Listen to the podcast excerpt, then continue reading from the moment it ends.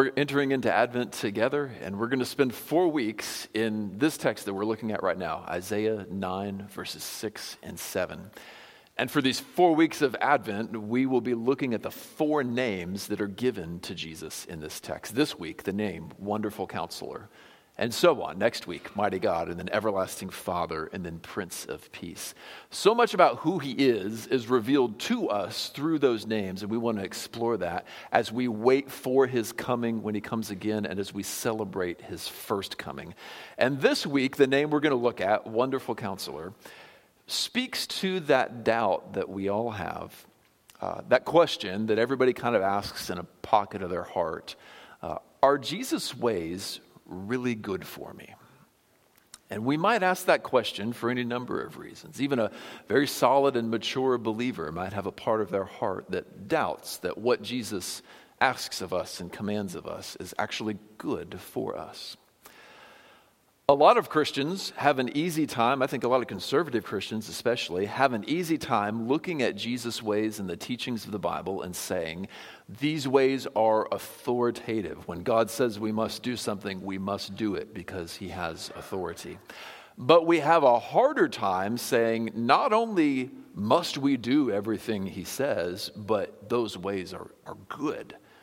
It is better for us to do all of the things that he tells us to do. That walking in obedience to him is not just a heavy burden we must bear, but is actually a blessing and makes life better for us and the people around us. Are Jesus' ways really good? Some of us have parts of our hearts that would say, I'm not so sure. One reason this can happen is because you can get into situations where it just really does not feel like what Jesus says to do is the best thing for me right now. Uh, you can be raised in a Christian home and have the teachings of Jesus as far as manhood and womanhood and uh, waiting until marriage impressed upon your heart, and you can believe those things. But then living as a single adult, you can say abstinence is really hard. And it can start to feel like Jesus is keeping good things from you, that his ways aren't good, but they're actually there because God doesn't want you to have good things. And that can feel even more acute if you meet somebody and then you fall in love and then you have very strong feelings for each other. And it begins to feel like, well, I know that this is what the scriptures say, but it sure does feel like this other thing would be a lot better for me. That tempts so many of us into immorality before we're married because there is a sense in our hearts that says, God is keeping something good from me. Are his ways really good for me? To use a very different example, uh, I think if there is one thing Jesus says that all of America agrees on, it's the command, love one another. Uh, almost everybody would agree with Jesus when he says, love one another. But then, when someone you love does something you don't like and you get frustrated with them, and what they want is in the way of what you want, I mean, we still have all the flowery feel goods about love one another in our heart, but it kind of would just be better to just be selfish sometimes, it feels like, in real relationships. Because there are parts of our hearts that say, well, you know, this is what Jesus says to do, but it'd be better for me if I was just selfish and went and got what I wanted. Uh, so, for all of us, there's great temptation on us to think that his ways aren't good in the moment and in the whole of life. Uh, this is greater today than it was 10 or 20 years ago because, on top of everything I was just saying, that's always been true to life, there is also tremendous pressure from some voices outside the church who are teaching very actively not just that Jesus' ways aren't necessary, but that his ways are bad and wrong. Some are using the word oppression to describe the Bible's teachings, that they were invented by powerful people to keep those who are hurting in check and in line and to oppress those who are under them. And that can lead some of us to feel like we need to apologize for being a Christian and following him. Uh, that we need to apologize for believing him when he says that from the beginning God made them male and female, and this is good. And man leaves his father and mother and unites to his wife, and then the two become one flesh, and that is good. And so there is, on the inside, temptation to think that, well, it would just be better if I did what I wanted to do. And from the outside, pressure that says you people are bad for following those bad ways. And all of a sudden, the heart can begin to doubt are his ways good? Are his ways good for me? And that is what the scriptures speak to today through this name we're going to look at this wonderful counselor who has come to unfold the truth and shine light into the darkness. Let me give you a little context for today's text before we start to read into it together. Isaiah was a great prophet who we read from often in the Advent season because he spoke so much of the coming king and the coming Messiah. And here he's going to tell us a little bit about what this coming Messiah will be like. We know as Christians this is Jesus Christ who was born of Mary and whose story we even celebrate right here with this nativity scene that is in front of me here. Now, he is speaking to a people who are living under the oppression of the Assyrian government. Uh, now, 2 Samuel, uh, yeah, 2 Samuel 23 says that when the ruler in a land fears God, essentially the people flourish because that ruler shines on them like the morning sun, right? There is life, there is flourishing, like the grass and the plants just grow when the sun shines on them.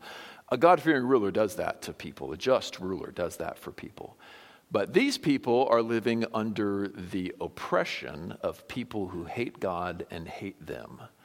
And the result is death, famine, injustice in the land. And so Isaiah describes that not as the sun shining on them, but, but as darkness, the darkness of living in oppression. He is going to say that someone will come as a light shining into that darkness. But as usual, Isaiah is talking about more than he is talking about. Right? Literally, he's talking about the oppression of the Assyrian government. But he always seems to have more in mind, and so he does here. We will see in the New Testament that this light of the world is not just saving Israel from oppression, but is saving all of us of the oppression of sin and death and our great cosmic enemies. So, into that darkness, here are the words of Isaiah chapter 9, verses 2 to 7. The people who walked in darkness have seen a great light. Those who dwelt in a land of deep darkness, on them a light has shone. You have multiplied the nation. You've increased its joy. They rejoice before you as with a joy at the harvest, and they are glad when they divide the spoil. For the yoke of his burden and the staff of his shoulder, the rod of his oppressor, you have broken as on the day of Midian. For every boot of the trampling warrior in battle tumult, and every garment rolled in blood will be burned as fuel for the fire. For unto us a child is born, to us a son is given. And the government shall be upon his shoulder, and his name shall be called Wonderful Counselor Mighty God, Everlasting Father, Prince of Peace. Of the increase of his government and of peace there will be no end. And on the throne of David and over his kingdom to establish it and to uphold it with justice and with righteousness from this time forth and forevermore.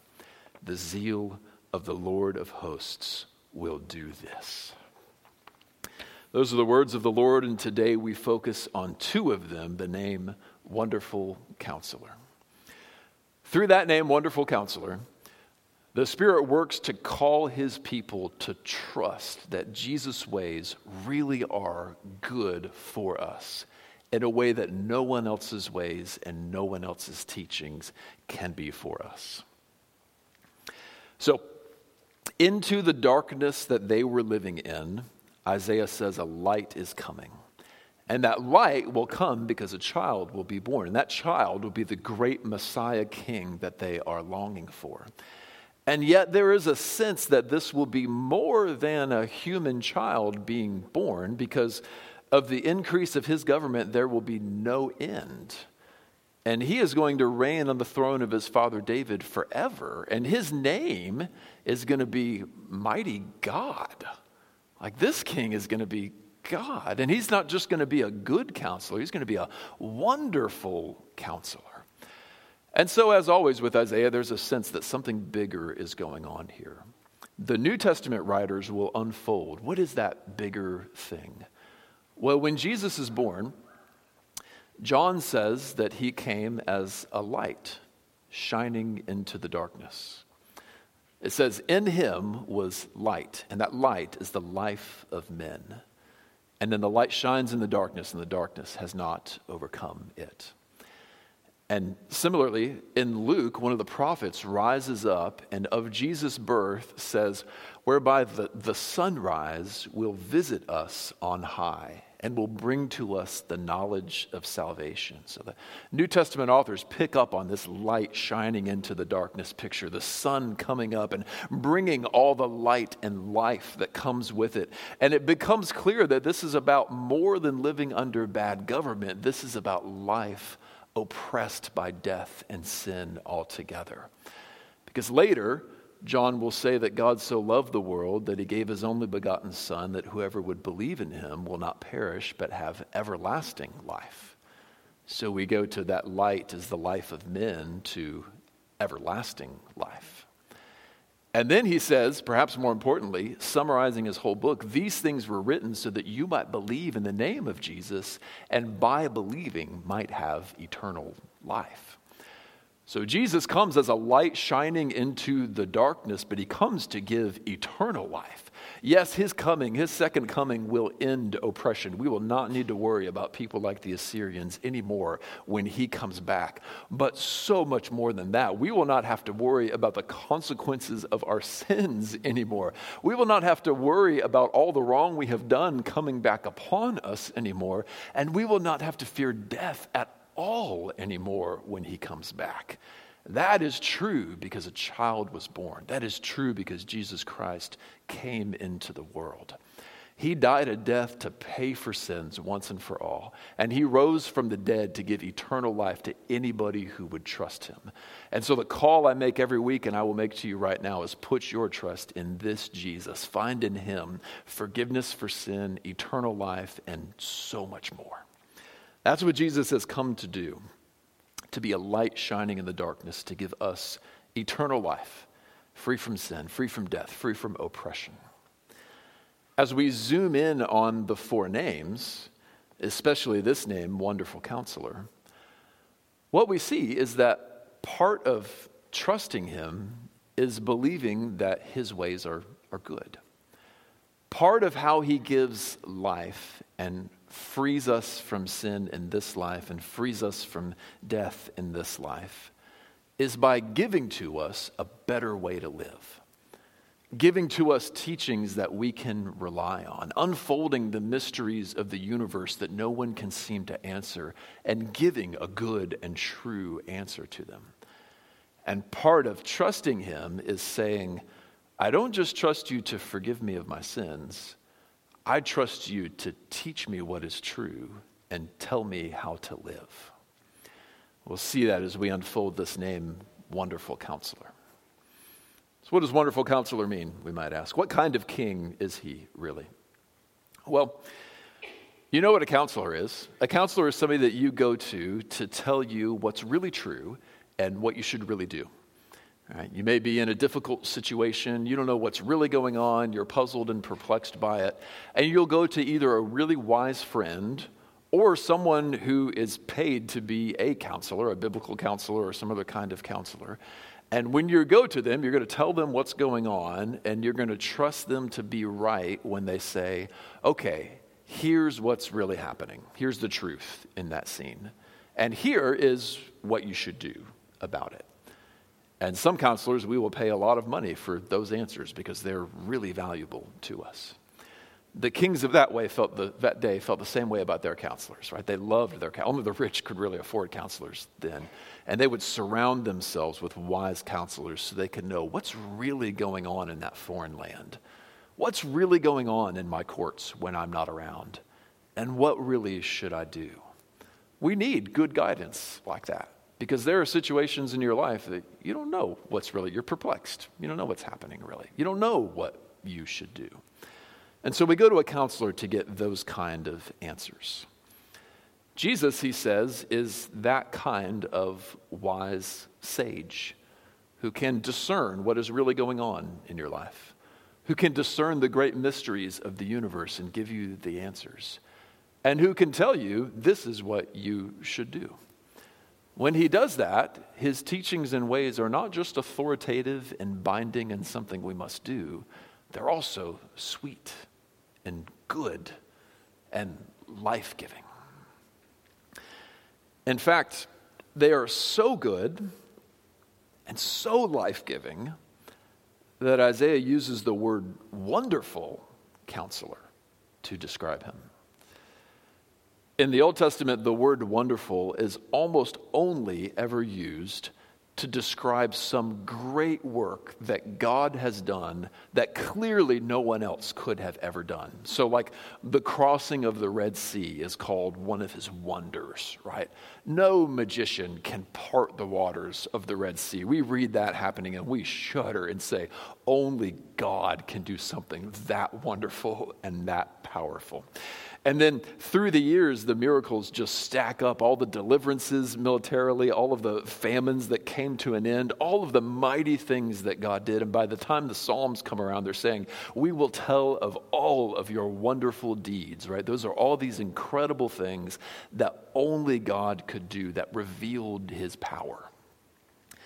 And now this word is used to describe the teachings of Jesus, the truths of Jesus that he gives us, the counsel that Jesus gives us. So, some people have a lot of wisdom and can help you unpack mysteries. But what Isaiah is saying that this Messiah will have, he will have so much of that wisdom that it, that it must be God who is doing this. A level of divine wisdom that makes you say, This is like no one else. And so Isaiah's point here is that only Jesus' ways bring life. This picks up on a broader teaching in the Old Testament, which is that true wisdom and knowledge comes from God. Uh, whether or not you worship God, if you know anything true and have any true wisdom in you, it was God who gave it to you. The Proverbs and other wisdom books, like the Psalms, will say the fear of the Lord is the beginning of wisdom, right? The beginning of knowledge. You want to know a true thing? Well, it will come in proportion to how much reverence you have for Him. And then, even of people who some of them know God and some of them don't, it is God who is giving them true wisdom. Uh, this prophet Isaiah will talk in chapter 28 about a farmer and uh, he will talk about how particularly the farmer works. He sows the rows this far apart, and he puts this crop on the edge of the field and this one on the inside, and he knows just what to do. And Isaiah says he is well instructed because his God teaches him. Like, does this not come from the Father? He says, This does not come from God. So, even that practical wisdom that you have, if you have a job and you know something about how to do it well, Inasmuch as you know that well, it was God who gave you that wisdom and knowledge, because all true wisdom and knowledge comes from Him. If you're a parent and you're a pretty good parent and know a little something about it, whether or not you are looking to God for wisdom, whatever truth you know about parenting, it came from God. All true wisdom comes from God.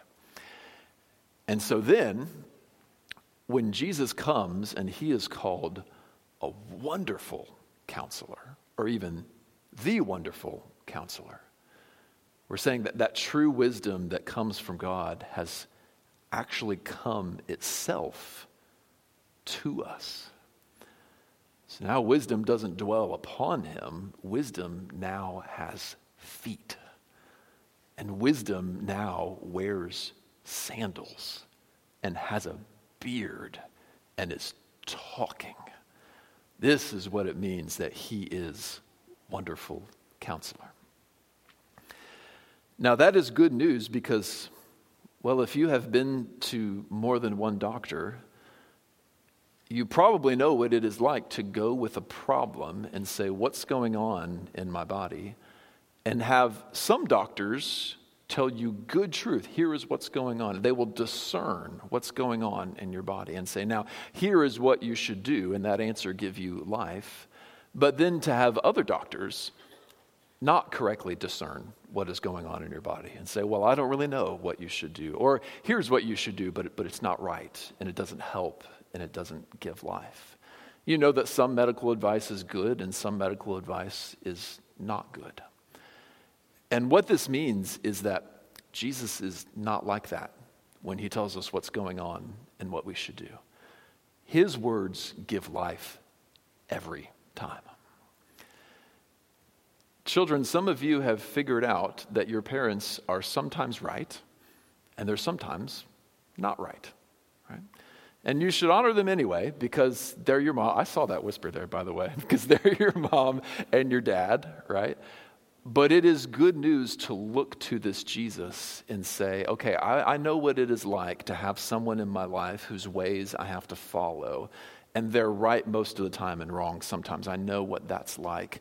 But then to look to Jesus and say, in him, I have someone whose ways I must follow, who is always right and whose ways are always good for me, right? Because he is the wonderful counselor. He is the one whose counsel works wonders and miracles in people's lives.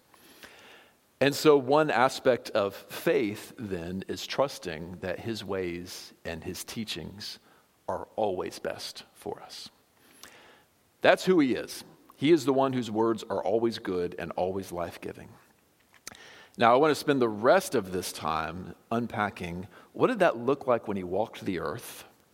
What does that look like in my life? And what will that look like when he comes again? How will he show himself to be wonderful counselor then? What did it look like for him to be a wonderful counselor when he was walking the earth? What does it look like for him to be a wonderful counselor in my life? What will it look like when our wonderful counselor returns for us? Let's start with the first one. How is it true when he came to us? Well, he demonstrated over and over again, and he claimed many times to be this wonderful counselor, this one whose word is reliable and amazes everybody. So we see Old Testament themes picked up in his life. There was a king named Solomon who was the wisest king who ever lived, and people marveled before them because the Spirit of God was upon him, giving him wisdom to do justice. So here is a wise king, and his ways are good. And the queen of Sheba comes and sees him and says, Happy are your servants, happy is everyone in your court. I was told of your wisdom and I didn't believe it, but I wasn't told the half of it because he's that amazing in his wisdom. And then today's prophet Isaiah will say, two chapters after today's text, that of this coming Messiah, the Spirit of the Lord will rest upon him, the Spirit of knowledge and wisdom and counsel and might and his, the fear of the Lord, his delight will be in the fear of the Lord. So we have this expectation that maybe one greater than Solomon is going to come. Maybe one wiser than Solomon is going to come. And then Jesus walks the earth and he speaks to a people who reject him. And he says, That queen of Sheba is going to rise up and condemn this generation because she bowed down before the wisdom of Solomon. But someone greater than Solomon is here. He's claiming to be that wonderful counselor that came after Solomon and was greater than Solomon himself. He says in another place, I am the way, the truth, and the life. No one comes to the Father except through me. And he doesn't say, I know the truth, listen to me. That's not what he says. He says, I am the truth, right?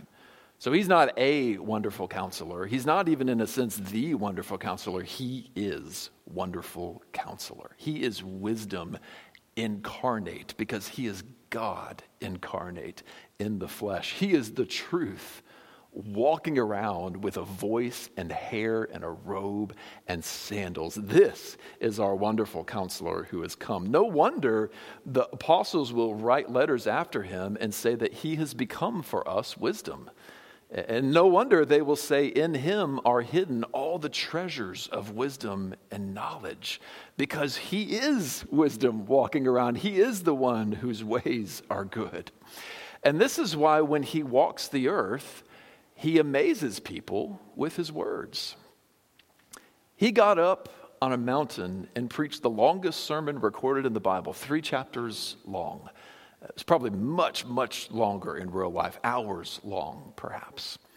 And he preaches it, and it says, and when he finished speaking, all the people were astonished because he spoke with authority, not like the scribes and the Pharisees did. So they're seeing, oh, wow, these words are different. These are not like that guy who's teaching in the temple who knows some things and doesn't know some other things and gets some things right and some things wrong. This is miracle level teaching because he is the wonderful counselor who has come. So many times his enemies tried to trip him up in words. They would ask him questions that don't have a right answer just to get him into trouble and cause grief for him. Uh, at one point, they come to him and they ask him in front of everybody, uh, Teacher, good teacher, you, you have wise ways. Answer this question for us. They weren't genuine in saying that. Uh, is it lawful to pay taxes to Caesar or not? Uh, because they know that that's a politically charged question. If you say yes, all of your followers, the Jewish people, will hate you because they hate paying taxes to Caesar. And if you say, no, we don't have to pay taxes to Caesar, the Roman government will arrest you as an insurrectionist and then you'll be killed. And so they think they've got him trapped, right? Either his people are going to leave him or the Roman government is going to arrest him based on how he answers, ah, we've got this. And so he says, well, bring me a coin. And they bring him a coin and he holds it up. And some of you know the story. He says, whose picture is this? And they say, well, it's Caesar's. And he says, well, then Give to Caesar what is Caesar's. And he looks to his enemies and says, And give to God what is God's. And everyone's astonished, right? No one dares ask him any more questions. The wonderful counselor had come. He's walking the earth and just dispensing truth and wisdom because he is truth and wisdom himself. So he came and he showed himself to fulfill these words, to be the one whose words were miracle level true, who could unlock the mysteries of the universe and whose feet we must sit at, because not only are his words authoritative, they're good. So in our lives, one of the things we must do then is turn from whatever other wisdoms we have been seeped in and turn to him and his wisdom. That sermon I told you about, the Sermon on the Mount, a big chunk of it, maybe a quarter or a third of it, is him saying over and over again, You have heard this, but I say to you this, right? And he's not rebuking the Old Testament law when he says some of the things. He does quote the law a few times. He is rebuking the Pharisees' distortion of the law, right? What they are hearing, the teaching they are hearing that day. And so he's saying, The Pharisees are saying to you this. That's why not everything he quotes is even in the Old Testament. But I say to you this thing. So, over and over again, with all these false teachings they had been given by the Pharisees, he says, Turn from that, I say this. Turn from that one, and I say this. And the same call is put upon anybody who would be a disciple today. Look at all of the things you have been taught, all of the worldly wisdom that has filled you over the course of your life, and hear Jesus say, You have heard this, but I say to you this, and sit at his feet, because he's the wonderful counselor. Because all throughout history, there has in every age been a spirit of the age and uh, you know the kind of things that people say and the agreed upon beliefs in the society they have always been dark, they have always come from below, and they have always led to death in every culture ever. I mean, we can trace this as far back as we want to. If I'm going to go back in history, we could think of, of the ancient Aztec peoples and all of the other tribes who were like them. Uh, taught, right? The teaching of the day was if you want to flourish as a people, if we want to flourish as a community, we must pick this many of our children and sacrifice them to the gods so that the gods would be pleased with us and we would be blessed. And we've still got the temples we can go visit all over the place, and we can look and see where they rallied up their children, and in some cases put them in cages and murdered their own children because that was the teaching of the day. That was what they thought they were supposed to do. But the world's ways and the world's teachings, that the teaching of the era always brings death. And it's not hard for us to look back on that and say, yeah, that brought death. That was terrible. Right? It's easy for us to say that. Inasmuch as the gospel made it into those tribes, the call was, You have heard that, but Jesus says this Come and sit at the feet of the wonderful counselor and learn the life giving truth. We could go through history all we wanted to. Maybe I'll give you one more example in history. Uh, in the late 1800s, early 1900s, an economic idea called Marxism or communism spread like wildfire through most of the East, through Russia, through China. And it promised that it would elevate up the poor in the land, who were, in most cases, being oppressed by their rulers. Uh, that what they must do is violently overthrow their rulers seize control of everything, and then the people will own everything. The people will form a new government that will equally distribute all of the stuff. Then everybody gets an equal thing, and we have real equality. And in many cases, the people followed through. They murdered thousands of officials and rulers in several different countries and were able to enact a Marxist government. But then, under that government, and at least China and Russia and several other places too, the poor, who were supposed to be liberated by this new ideology, instead starved. And somewhere between 100 and 150 million people died under communist rule. That's not because the people before them weren't bad, some of those rulers were terrible, but ideas, worldly ideas, come in and they promise life, but they bring death.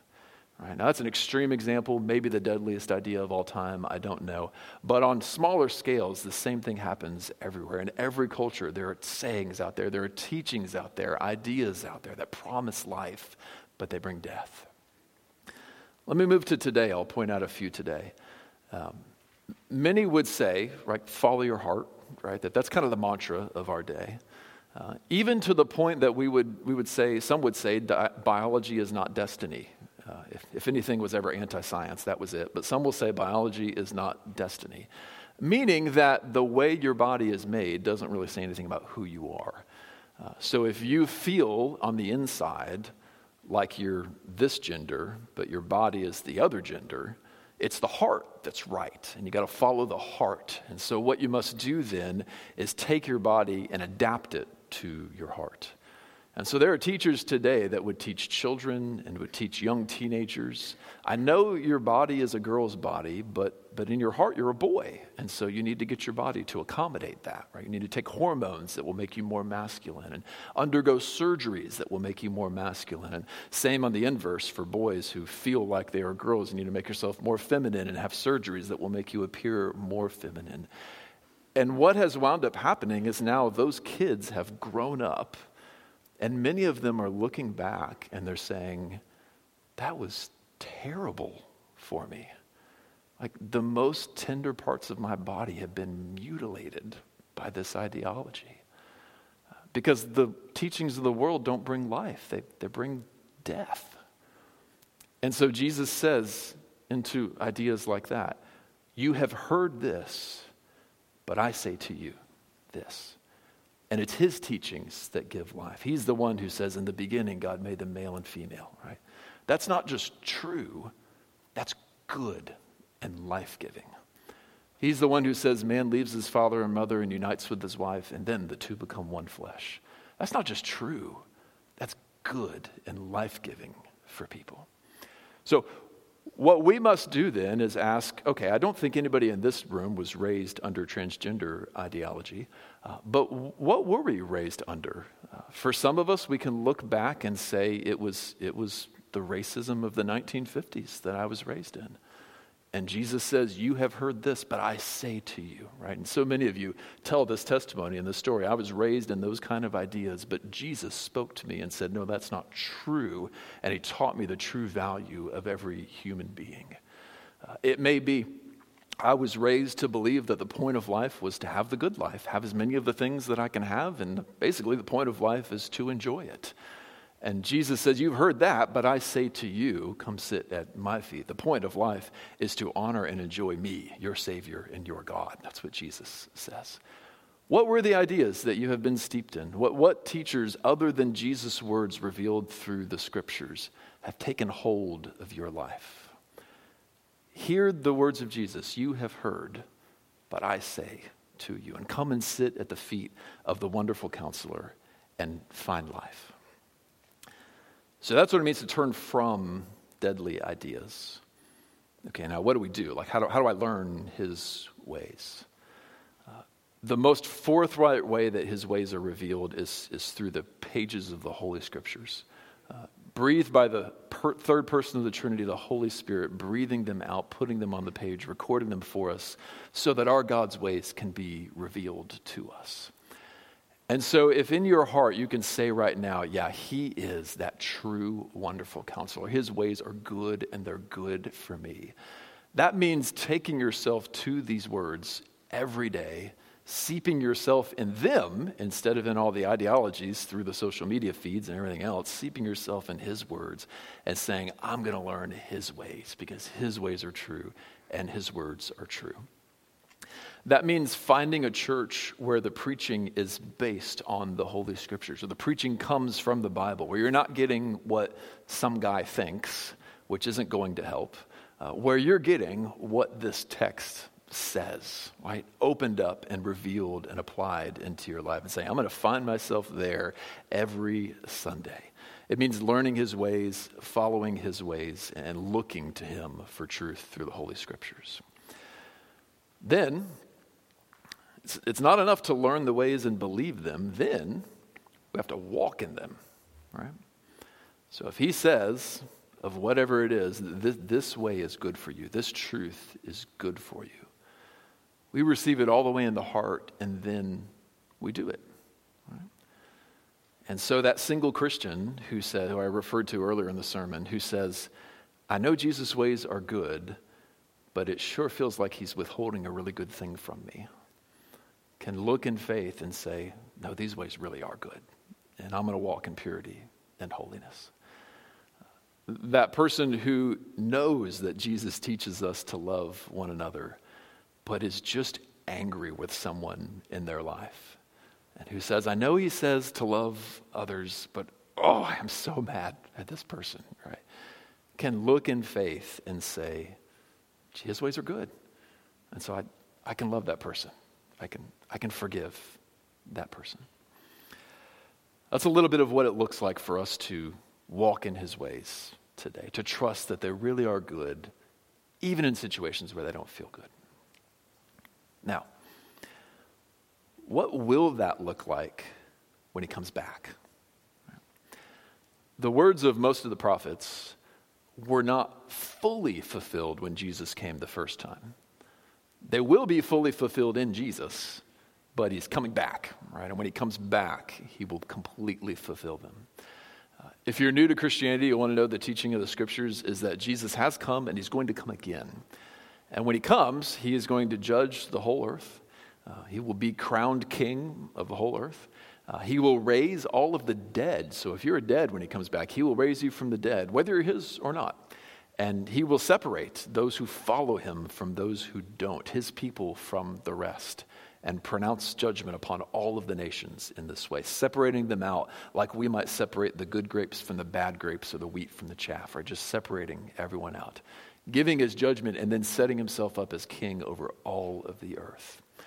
Now, when he does that, how will we see him as the wonderful counselor then? Well, there's a passage in Isaiah that actually shows us a little bit of that. I'll, I'll read some of it to you.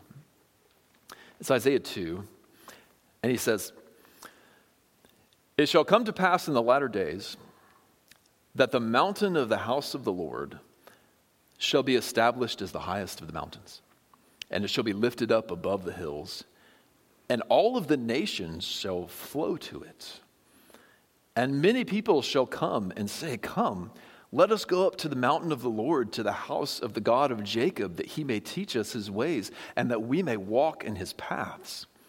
For out of Zion shall go forth the law and the word of the Lord from Jerusalem. He shall judge between the nations, he shall decide disputes for many peoples. He shall beat their swords into plowshares and their spears into pruning hooks, and nation will not lift up sword against nation, and neither shall they learn war anymore. O house of Jacob, come, let us walk in the light of the Lord. It's the same image, right? A light shining. Right? Oh, let us walk in that light. So at the same time, he's calling the people of Israel, let's follow him like this now. But he also looks forward to a day when from the highest mountain, like a river crashing down from it, like a light shining from it, where the truth and teaching of Jesus Christ just flows forth. And where everybody on earth, did you see, the nations will go to him to learn his ways. So, this is a day when his truth is fully and freely available to all who would seek it. And a day when everyone in the world listens to him, seeks his ways, and walks in them. So one day, everyone on earth is going to follow his good ways. Now, that's going to be an incredible thing. Can you imagine a day when, if there are other preachers, where every preacher of the word is completely reliable? Right. Some of you have moved from one place to another. You know how hard it is to find a good and true preacher, right? What about a day when every time the word is opened and proclaimed, it is 100% perfect every time? When you don't have to figure out, are the Baptists right about baptism or are the Presbyterians right about baptism? I'm not sure. You won't have to figure out because everybody will be right and everyone will agree, right? Not only this, but how many of the problems in your life today are there because other people aren't doing what Jesus says? How, how much of the hurt in your life is from people doing wrong things near you or to you? How much of our stress is because of political leaders and rulers who just don't do the right thing and follow Jesus' ways? What will the world look like when everybody walks in Jesus' ways? Right? You see, Jesus' ways aren't just good for individuals, they're good for communities. They're good for nations. They're good for the world. Not only will you live in prosperity and happiness with access to His truth, but you'll finally have peace with all of the people in your life because both you and them will be walking in the ways of Jesus Christ. One day that house is going to be lifted above every mountain in the world, and everyone will go to it and find truth. So we can hang on then. We can hang on in hope. And we can hear this prophet when he says, Oh, house of Jacob, come and let us walk in the ways of the Lord today. Right? We can be a beacon of light in a dark world by saying, One day everyone will do this. But for now, in as much as we are able, we are people who walk in his ways and look at that light shining forth. This is why we're the light of the world. This is why a city on a hill cannot be hidden because we walk in his ways. And as we do, we shine a light. So the call is really simple then trust this Jesus with your whole life. It does not do to say, I trust you to forgive me of my sins, but I don't trust that your ways are really good for me. No, if his ways were good, you should have been walking in them in the first place, and that's why we needed forgiveness. That's part of the whole thing, right? So believe that his ways are good for you. Some who are on the edge of coming to Jesus, they will say, The reason I don't know about coming to him is because I, I just don't know that I trust him with my life, right? I don't know that I want to give control of my life over to him. And I hope you can see in these words that it's not just that we have to do what Jesus says, but even if we didn't have to, we should do what he says because his ways are good for people. He's worthy of your trust and he's worthy of you coming to him. If you're already one of him and the Spirit is convicting you this morning, you're saying to yourself, I don't fully trust that Jesus' ways are good. Oh, friend, take yourself to the God who is merciful and just lay that before Him and say, God, I confess to you that I don't fully trust that your ways are good. Would you create a clean heart within me and find mercy and forgiveness for sins at His heart? Wherever you are now, walk out of here today confident in this God. His ways are good for you, they're good for your neighbors, worthy of proclaiming to your neighbors, and worthy of all of your trust. Let's pray.